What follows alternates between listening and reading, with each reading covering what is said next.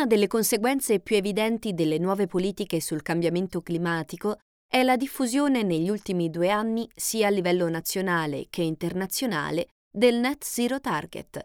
Si tratta dell'obiettivo di ridurre progressivamente l'impatto ambientale fino a raggiungere almeno la neutralità nelle emissioni di CO2. Nonostante sia un obiettivo di lungo termine, gli effetti sono già in atto.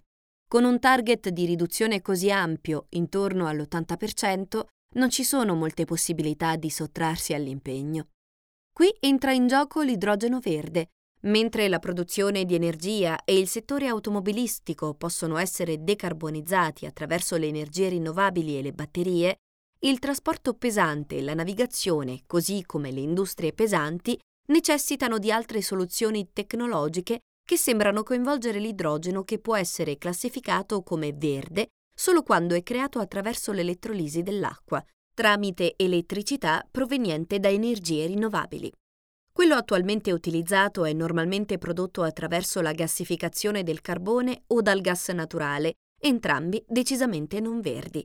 Secondo uno scenario tracciato dal nuovo rapporto Bloomberg New Energy Finance, L'obiettivo di riduzione del riscaldamento globale di 1,75 gradi potrebbe avvenire in maniera sostenibile facendo crescere la percentuale di idrogeno verde dallo 0,001% di oggi fino al 25%.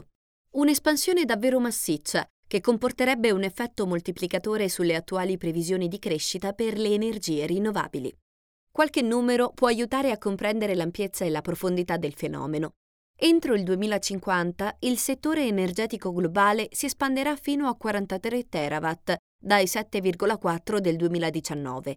La capacità del solare fotovoltaico dovrà raggiungere i 16 terawatt e l'eolico almeno gli 11 terawatt. Oggi sono rispettivamente a 0,64 terawatt e a 0,6 terawatt. Ma non è finita. Ci sono voluti circa 20 anni per raggiungere un terawatt di installazioni combinate tra solare, fotovoltaico ed eolico. Per i prossimi due decenni gli obiettivi richiedono una crescita di un terawatt all'anno. È chiaro che le installazioni di energia rinnovabile dovranno subire un'accelerazione impressionante nei prossimi anni.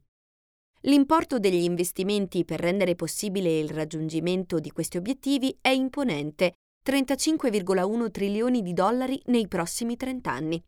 A questi vanno aggiunti 11,6 trilioni per creare idrogeno verde per i settori che non possono essere decarbonizzati attraverso l'elettrificazione diretta.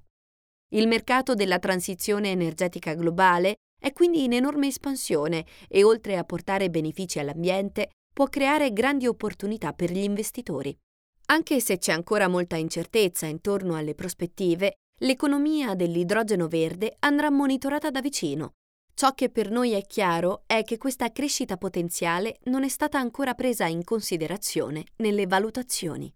Dal pezzo Perché l'energia rinnovabile potrebbe beneficiare del trend dell'idrogeno verde di Isabella Harvey Bathurst, Global Sector Specialist del 19 gennaio 2021. La presente registrazione audio ha scopo meramente informativo e non deve essere intesa quale offerta o una sollecitazione ad acquistare o a vendere qualsivoglia tipo di strumento finanziario. Le opinioni e i pareri contenuti nel presente documento non rappresentano necessariamente la visione aziendale formulata in altre comunicazioni, strategie o comparti di Schröders. Per maggiori informazioni si consulti il sito www.schröders.it.